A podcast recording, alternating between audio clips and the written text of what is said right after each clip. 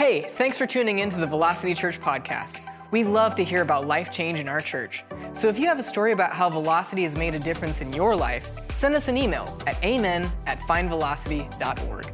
Now sit back and enjoy today's message. Well, all right, we are in week two of a four part series called The Daniel Dilemma. And this series is all about standing firm in a compromising culture and still loving well at the same time. So, and we're looking at the, the book in the life of Daniel. And last week we learned that the names that you call yourself and the names that you allow culture to call you, they matter. And I love how Pastor said this last week is that Daniel knew the goal wasn't to be right, it was to have influence. So we can be like Daniel, and you and I can become catalysts for redemptive change in our culture right now. We can be influence, we can be an influence who know our goal is not to be right, but to be effective. And that's really what I want to delve into today is what I want to accomplish is I want to look at what are we standing firm in the middle of? What is the thing that's around us? What is culture really in our time and what does the Bible say about culture and how are they similar? So, if we can identify what is around us, what is the culture around us, then we can identify ways that we can try to fix the things inside of us and go back to what God is having for us. So, our scripture for the day, if you have your Bible, go ahead and pull it out. We're going to start in Romans 12, verse 2 through 5. If you don't have your Bible, we're going to put a giant Bible up on the screen behind me, and you can read along. So, it says this Romans 12, 2 through 5. Don't copy the behavior and customs of this world but let God transform you into a new person by changing the way you think. Then you will learn to know God's will for you, which is good and pleasing, and it is perfect. Because of the privilege and authority God has given me, this is Paul talking, I give you this warning. Don't think you are better than you really are. Be honest in your evaluation of yourself, measuring yourselves by the faith God has given us. Just as our bodies have many parts and each part has a special function, so it is with Christ's body. We are many parts of one body, and we all belong to each other. So I want to pray. It's custom that we pray before we get into our message. So I just ask, would you bow your heads with me as we get into today's message? Well, Father, we thank you for this morning, the great message that you've already given us that your love is uncontainable, God, and it's always reaching out for us. It's, it's, it's always going to be there, and that your name, Jesus, is speak, uh, speaking peace over lives right now. Thank you for that worship, God, and we, we love you. We thank you for this opportunity to hear your word. And God, I just ask for your help. God, I'm not enough. I'm not perfect, so I lean into your perfection this morning. I need your help and God, I just ask that it would be your words, your thoughts, and definitely not mine. The world doesn't need any more of my thoughts, God. So we need yours this morning. Change us in Jesus' name. Amen. So, who here has ever made a bucket list? Anybody? All right, all right. Who here is uh, like my wife, and the first thing on their bucket list is to make a bucket list? Who's that person? Well, that's, well, that's what we're going to go into today. I, I, started thinking about what were some of the things on my bucket list and what some things I wanted to accomplish in my lifetime. And one of the things that I had on there is that I wanted to travel to all 50 states. It's an enormous country. I want to get to all of the states. And I want to uh, see every Oscar winner in my lifetime, every movie. Oscar winner. And then I want to learn how to surf. It's kind of an interesting one, but I definitely want to do that. And then the last one that I th- thought of was I want to see a World Cup game live. I don't know if there's anybody else like soccer in here. There's like four people. I bless you, soccer lovers, in the name of Jesus. So if you have any tickets for this summer, let me know, and uh, I would love to come with you. And uh, then I thought, started thinking about what, what are the things that I've already crossed off my list. And I, have been to Washington, D.C., our capital, which was pretty awesome. And then I saw Hamilton, the musical, which was really, really good. Highly recommend you see that in your lifetime. And then the last thing, which I would not recommend to anyone, was running a marathon. So, the only advice that I have for you, if, if you're running a marathon, the only thing that I would tell you is don't run a marathon. And that's my advice for you. For any, any people, if that's on your bucket list, highly reconsider it. And my only reason is when I ran my marathon, I, I was so glad I did it, and I was I was learning myself. I could push my limits and then break through my limits, and I didn't, I didn't even know that I had, and, and it, was, it was great, but I, I definitely wouldn't wish that upon anyone. And, and I trained for about uh, 20 or so weeks for this marathon, which is way too long to train for anything, I think. But of course, I get to the marathon and nothing goes according to plan. Like nothing. And so we get there. The race is supposed to start at 7:30, and uh, of course it doesn't. Uh, there was someone on the race course way far, far away from the start, but there was someone just like waving a gun around, like shooting random cars. So that was the start of the race. That was great. And then, so the race started about an hour later, which was, uh, which was in September. So it was going to be a hot, hot day and a hot finish. So I got to about the halfway mark and I was feeling real good. I was like, I was hitting all my times. I was, my body was feeling pretty good. And then the second half happened. And uh, it started getting hot, and I was starting to get dehydrated and malnourished. And like they, they give out like these apples and like these little squeeze packets that are just absolutely disgusting especially if you're like dehydrated. So I was trying to drink water, but it just nothing was working. And by about mile 20, I thought to myself, I'd probably prefer to die than keep running at this moment. So I got to the finish line, and, and the finish line was actually really cool. You, you, you might know it, it's uh, in Omaha, it's at Hoagland Ballpark, which is where they do the College Baseball World Series, which is, which is an awesome thing in itself. And uh, I thought it would, I usually would think it would be pretty awesome unless I hadn't just run 26 miles. But so I get to the, the finish line. My family's there. My, my friends are there. They're waiting for me. They're cheering for me. They're smiling, and I'm definitely not smiling. And I get to the finish line. I cross the finish line, and I look up to my wife and my dad, and I just scream to them, Why would anyone pay to do this?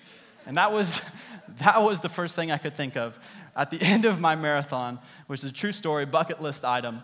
But I, I, got to the end of my bucket list and I, I started thinking about, you know, most of this stuff on my bucket list was really all about me or all about what I wanted to do, but there really wasn't anything. Well, there was a couple things that, um, that I would, I would accomplish with someone else, but I noticed that my bucket list was really, really selfish.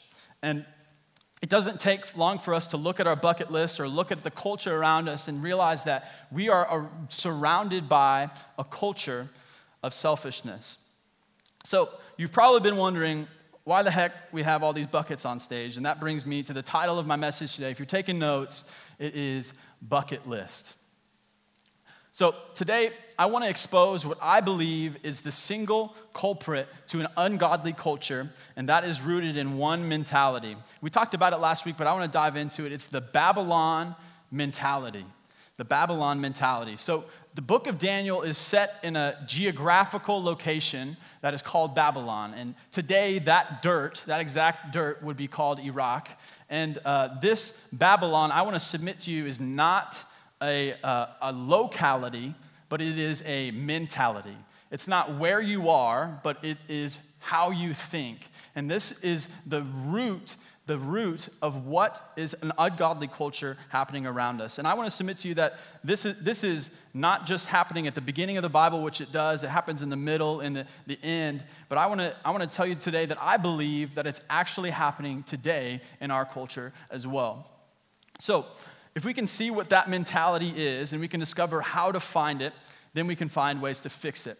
So, this mentality, I found it in scripture a lot of places, but the one spot that I thought was the best was in the middle of the Bible. It was in Isaiah 47, verse 10. And the heading in my Bible at the top of chapter 47 says, The Fall of Babylon.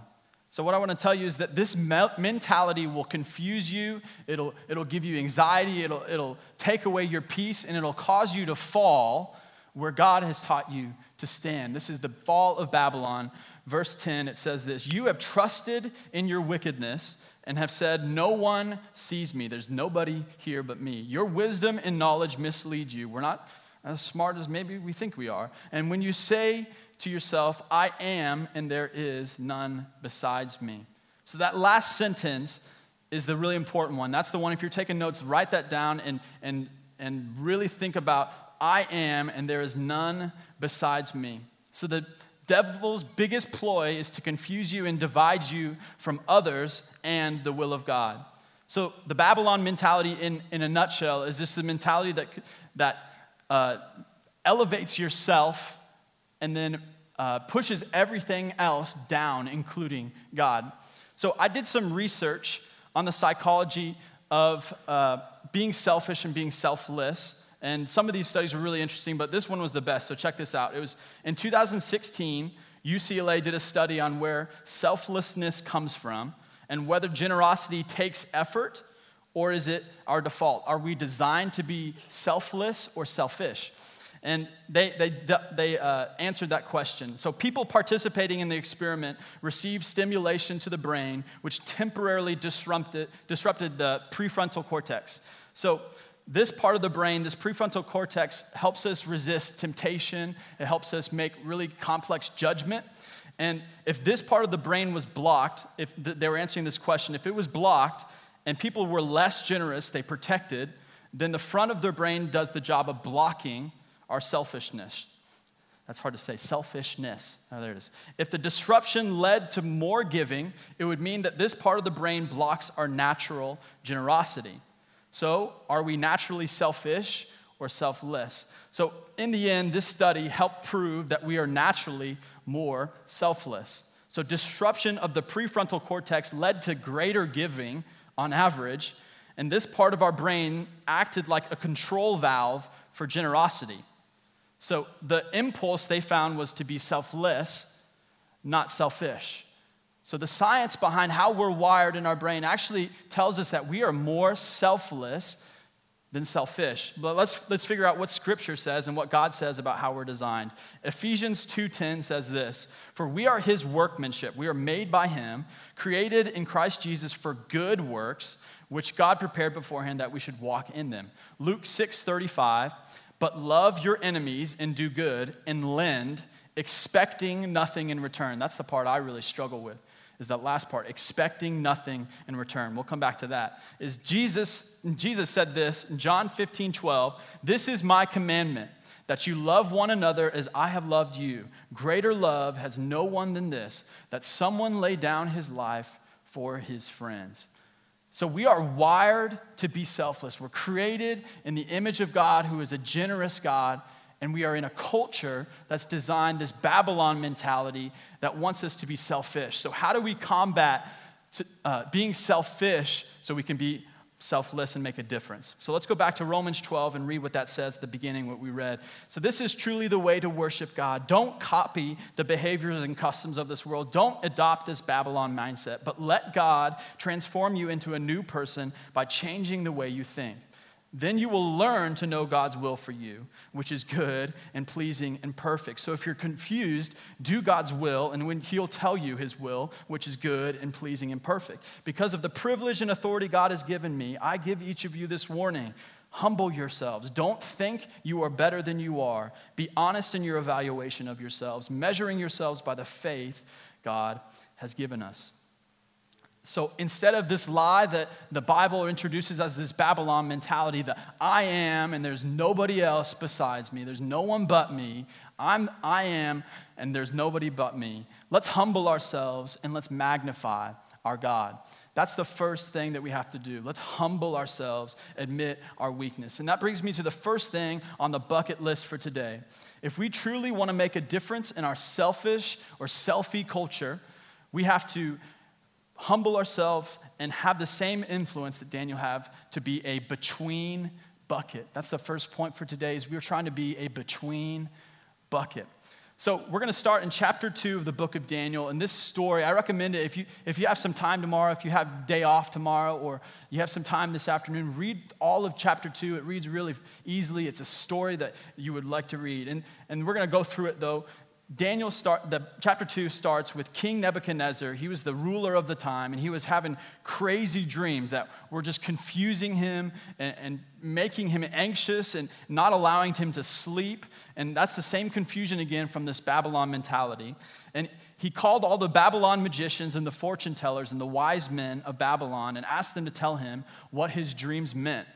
And so the king told the magicians and the fortune tellers that if they can't tell him both the dream and the interpretation that he would literally rip them to shreds.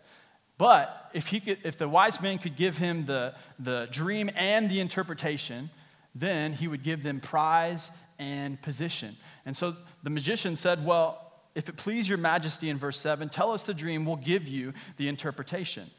And the king called them out on their bluff. He said, Hey, no, I'm not going to give you the dream.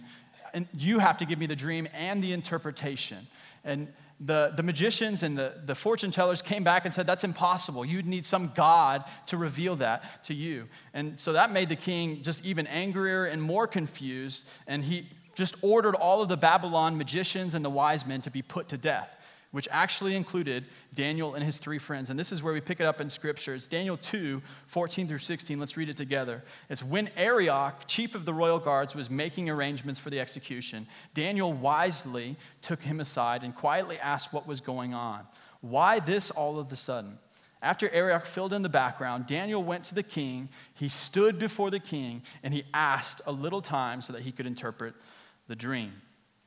So, Daniel, with everything on the line, literally his life on the line, his friends' lives on the line, he selflessly stood in the middle. He sacrificed his gift, his calling, to help someone who was actually persecuting him. And that's what we have to do is we have to stand in the middle of this selfish culture and humble ourselves to be selfless. So one thing that maybe the most profound thing that God taught me this week as I was preparing this message was that I thought that being selfless was on one side of the spectrum, and that selfish was on the other side of the spectrum. So you can be really, really selfless, and that's where you want to be on the other side of the spectrum. You're pouring out for other people, and it's great. Or you can be selfless or selfish and really, really protect everything that God's given you. But the thing that I learned was that selfishness was actually on both sides. Selfishness is on every side of us in our culture, and we have to stand in the middle to be truly selfless. So we are all either pouring out on the grace side or we are protecting on the truth side. So the, that brings me to the first lie of being first lie about being selfless is that an empty bucket is the best bucket. So I want to explain this to you in this way. So the empty bucket, this is the grace side of t- grace side of the spectrum. This empty bucket, we're just pouring out, we're pouring out, but maybe we're not pouring out into the right people, we're not pouring out into the right things, and so we're just pouring out at random times, thinking we're being selfless, doing acts of service, doing good things, and then more often than not, this is where we're pouring out, but we're not actually taking care of our own issues. We're just pouring out to pour out. And this extreme, this part of the spectrum paralyzes us because we don't have anything left to pour. We're empty. We're empty at the end of it because we poured out everything we have, and that makes us ineffective. And this side of the spectrum, this is our uh, second lie. This is that we need to protect our bucket. We need to protect everything that God's given us. So, this is where we've either been burnt out or we've either seen someone that's been burnt out. We've seen that side of the spectrum, so why, why would we ever do that? And so this part is we're taking care of our bottom line, which is me. My bottom line. I want to protect what I have. And this is where we have what we need to make a difference, but we choose to live in our comfort zone and keep our resource inside of us. And this, in Christian, uh, in, the, in the church, this is, I think, something that happens to me all the time is that God has done so much in my life I have such a great testimony of how good my God is, and then I just leave it in my bucket. I'm too uncomfortable to go tell someone about it. I'm, I'm too uncomfortable to, to really say something about it or make a difference. And, it, and this is something that I really, really struggle with. And so this, this side of the spectrum paralyzes us because we can't get out of our comfort zone. And we can't actually pour out.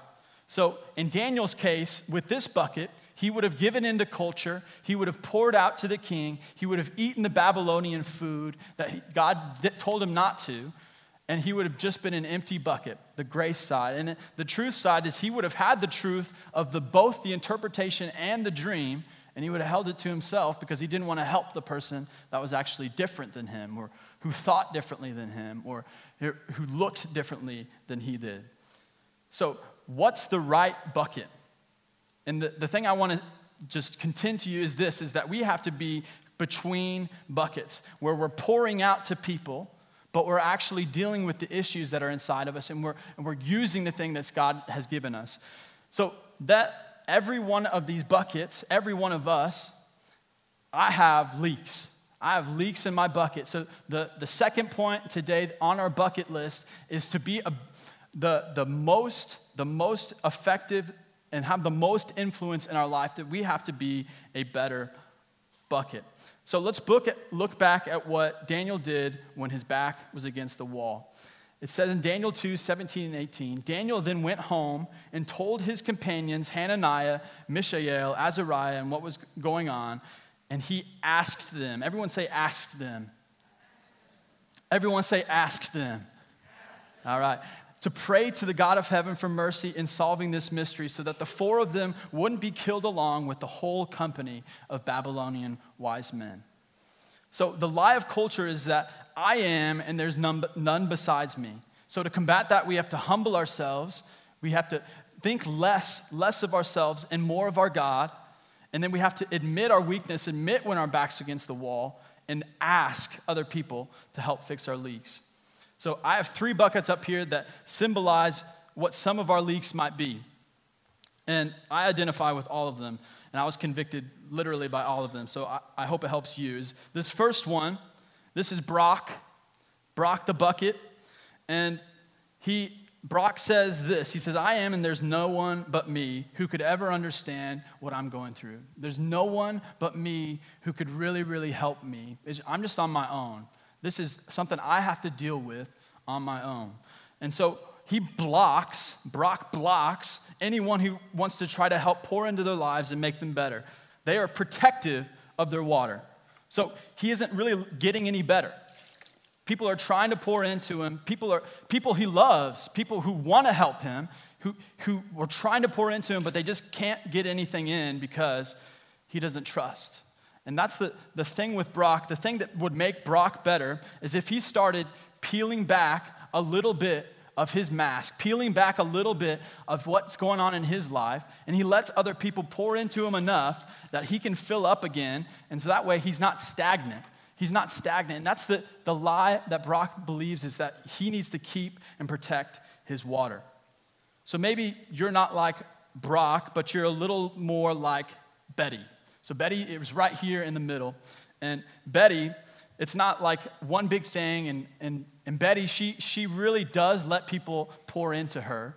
She does, and she doesn't mind that at all. She, she likes when people pour into her. But with Betty, it's, it's a little bit different because when she is full, it's the little things. So she, she pours, lets people pour into her life, which is good. But as soon as she starts pour, getting people to pour into her life, she starts pouring into other people's lives, which is good, but she's actually wanting something in return. She's expecting, hey, or she's thinking to herself, why don't they appreciate me? Why, why aren't they actually saying thank you? Are they going to actually give anything back to me? And there's these little holes, these little leaks in her bucket that add up to be a bigger problem than the problem that she had before because she's empty at the end of it. So Betty needs to confront her bitterness and she needs to start with her earliest her earliest leaks and start working on repairing her leaks so she can pour out to other people. So maybe you're not like Brock or maybe you're not like Betty, but maybe you're like Barry. You guys have no idea how much time I spent in a thesaurus looking up B words. I'm just, I'm here to tell you. Whew. Okay, one, one thing about Brock is that he, he actually does let other people pour into his life, which is good. He, he's not like Brock in that way, but he's not like, uh, he's not like uh, Betty either, because you can't really see what's going on in his life either. But there's this thing that he might be hiding, this thing that he thinks he's too far gone for, that he thinks that maybe, you know, I, I can't do anything about that. That's, I'm too far gone. And so that's Barry. He buries, he's buried everything in his life, and he thinks that he's too far gone to help anybody else. And so when Barry tries to, to help someone out, he, he lifted up, but as soon as he does, water starts pouring out from that thing that he's been hiding all along. And so that's Barry. And, and sometimes with Barry, we have to let other people help you with the thing that you think only you can deal with. So, this is where we try to pray away the problem that we persistently provide for ourselves rather than what God wants you to do, which is to perform a process to get to the prize we wanted all along. So I'll say that again is that we, pry, we try to pray away our problem that we persistently provide for ourselves rather than performing a process that, to get us to the prize that God wanted us to see all along. So, this, this is my, one of my favorite things about church in general is that because there are people that have had your problems. There are people that have had your leaks, but they have had victory patching their leaks. They, they are a whole bucket. And what they can do is they can come alongside you and help you fix your leak, and they can help you retain that water. And that way you can truly make a difference, even though you thought you were so far gone that you can make a difference now. Because someone is coming alongside you, carrying you along the path. And that is what Barry needs to do. He needs to take small steps to repair his bucket. And and that's, um, that's what we need to do is start repairing our buckets. And the, the lie that culture tells us is this, is that self-care is selfish. When you take care of yourself, that's actually the most selfish thing that you can do. And that's what culture tells us to do, is to just keep pouring out or hold on to your stuff. But God is telling us that Daniel asked for help when his back was against the wall. And that is what we need. I want to submit that this morning that self care is the only way that we can be selfless. So that brings me to my final point. And Daniel humbled himself. He thought, you know, God is more than me and I am less. And then he asked for help. And then he started repairing his bucket by prayer. But then he he started to overflow to the people around him. And that is our last point, which is our breakthrough bucket. So, the breakthrough bucket happens when you realize you can make the biggest difference when you aren't pouring out to help other people, but when you are asking for help, you're getting poured into, you're repairing your bucket, and the goodness flows to those around you. Heather, I'm going to ask you to come up and help me with this last point. So, this last part is where you're standing firm. You're standing firm. You don't even have to pour out anymore. You're just standing firm and you let other people pour into you. You have a great, great system and you can just overflow right over to the people in your life rather than being empty. And that's when you realize that the lie is truly that you, you, you have to be empty, empty to help other people. And that's what I want to tell you today is the overflow of people in your lives. Once you've repaired your bucket and helped yourself, that's when we make the biggest difference. When we're standing firm and we're pouring out grace. And that's what this uh, story ends with. So I want to go back to what Daniel has is this. Daniel was uh, praying with his friends, and, and he, God gave him both the dream and the interpretation. And so he went before the king. He said, Hey, I've got it. Let me tell it to you. And, and the king said, Okay, all right, let me know what it is. So Daniel told him the dream, and then he told him the interpretation. And the interpretation was that the kingdom of God will be uh, like a mountain that is immovable. And that is the thing that breaks down, breaks down what, what was going on in King Nebuchadnezzar's head. And then because Daniel stood in the middle, he got to witness to him. So I want you to check this out. Daniel 2, 44 and 45. It says this, but throughout the history of these kingdoms, the God of heaven will be building a kingdom that will never be destroyed nor will his kingdom ever fall under the domination of another. In the end, it will crush the other kingdoms and finish them off and come through it all, standing strong and eternal. So we can be fleeting and selfish, or we can follow a God that is eternal and selfless. And this is what it says it will be like the stone cut from the mountain by the invisible hand that crushed the, the things that you thought we're holding you back. And then Daniel says this The great God has let the king know what will happen in the years to come. This is an accurate telling of the dream, and the interpretation is also accurate. It goes on in 46. This is what King Nebuchadnezzar does. He falls on his face and all because before of Daniel, and he ordered the offering of sacrifices and burning of incense in Daniel's honor. He said to Daniel, Your God is beyond question the God of all gods. He got saved. And the master of all kings, he solves all mysteries. I know because you've solved this mystery. I want to read that last part again. It says this And he solves, or your God is the God of all gods, the master of all kings, and he solves all mysteries. I know because you've solved this mystery. So, the point at the end of this is that when Daniel stood firm, when we stand firm, we overflow to other people. The people in our lives, the culture around us can't help but see how good our God is. And that's exactly what happened with Daniel and the king. As soon as the king humbled himself, his confusion, his anxiety was washed away, and peace was restored in his life. The Babylon mentality was washed away. So after this, the king made Daniel governor. He, he gave him everything he would have ever needed. He gave him position and power and the prize. But the thing that was most important that Daniel had, he, he didn't care so much about the prize and position. He cared that he made a difference while not compromising his belief. He could stand firm for what he believed in and show grace to the person who was con- confronting him. So, everyone needs to hear that they should humble themselves and ask for help, but the breakthrough happens when we change our source. So maybe you're here and you don't have any faith, or you, you're struggling, or you are worn out, or you're exhausted, you're empty. You're the empty bucket. Or you're the person that you stagnated for so long. You, you haven't grown like you wanted to. You, your, your work hasn't grown, your marriage hasn't grown. I want to offer you, to you that there is a different source. So if you leave here, this would be a great message if you, all you heard was that you need to humble yourself and you need to ask for help. That would give you the tools, but that wouldn't give you the transformation. So the last thought I have for you is this is that people are a finite resource. So, no matter how many people you could get in your life, no matter how many people around you, no matter how many good things, or how many good music, good, good things in your life, that they have a, they're going to be empty by the time they're done pouring out to you. But what I want to tell you today that there is a well that never runs dry.